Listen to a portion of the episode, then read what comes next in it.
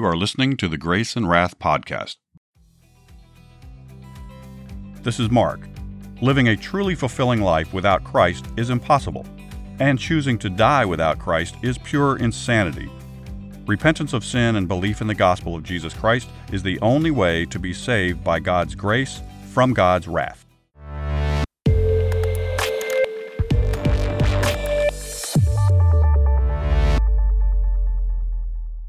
Welcome back to the Grace and Wrath podcast. If you're new to the show, welcome.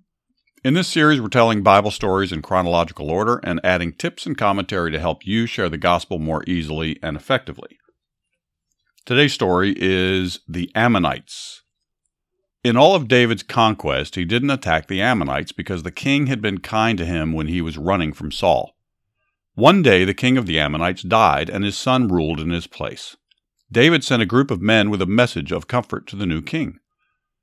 When the men got there, the Ammonite leaders said to their king, These men aren't here to show David's concern for you. They aren't here to show respect for your father. They're spying on us. They're scouting out our city to see where we're weak. So the new king took the men and shaved off half of their beard. He then cut off their robes, exposing the lower half of their bodies. The men went back to Israel deeply humiliated. David heard about this great insult and sent word to his men Stay in Jericho until your beards grow back, then return to us. The Ammonites finally realized what they had done. They had made David extremely angry, so they started building up their army. They even hired 33,000 soldiers from other countries. David sent Joab and his army to fight against the Ammonites. When they were in place, the Ammonite army moved to a position where they were on one side of the Israelites, with the foreign soldiers on the other. Joab realized he was in between the two, with front lines on both sides. Therefore, he split the army. He selected his best troops to fight with him and attack the foreign soldiers.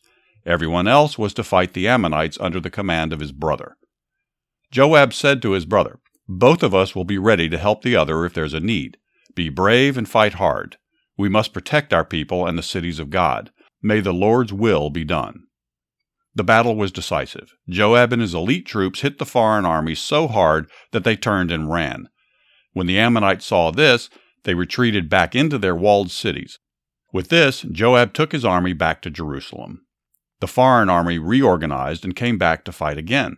This time, David went with his men and totally defeated them, killing over 40,000 men. Those who escaped went back to their country and never returned again.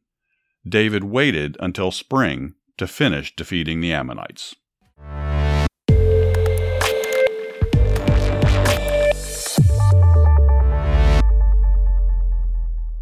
Second Samuel chapter 10 verse 2 Then David said, I will show kindness to Hanun the son of Nahash, as his father showed kindness to me. So David sent by the hand of his servants to comfort him concerning his father.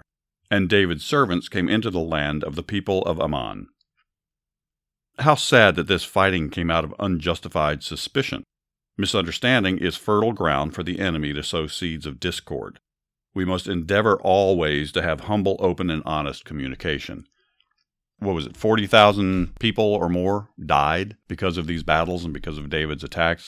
That's a pretty dramatic result of some misunderstanding or some lies. We are not to lie. The Ninth Testament is we shall not bear false witness against our neighbors. We shall not lie. All of us are guilty of that. No one has never lied in their life, with the exception of Jesus Christ, of course. Lying is probably one of the easiest things to do and one of the worst things to do. It's become pervasive in our society, in our in our world the lost world, the media, the the politics. It's lies, lies, lies, and lies. I don't care what side of the aisle we're talking about. I don't care what channel you're tuned into. There's a substantial amount of lies in whatever is being presented. So wisdom and discernment is key in this in this world. But we are called as Christians to not lie and if we do, to repent immediately, confess our sin with a brother or sister of the faith, and move forward and deal with it. Lying, lying is dangerous. There is no white lie. There is no half truth. There is no innocent lie. They are all deadly, dangerous sins.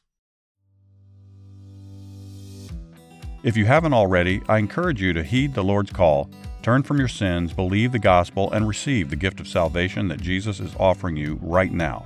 If you like what you're hearing, please like and subscribe to the program. And please consider giving us a good review. It really does help. You can also find us on Instagram and Twitter at Grace and Wrath and on the web at graceandwrath.com. Thanks for listening. This is Mark signing off for now, so ride hard, pray often, and talk about Jesus wherever you go.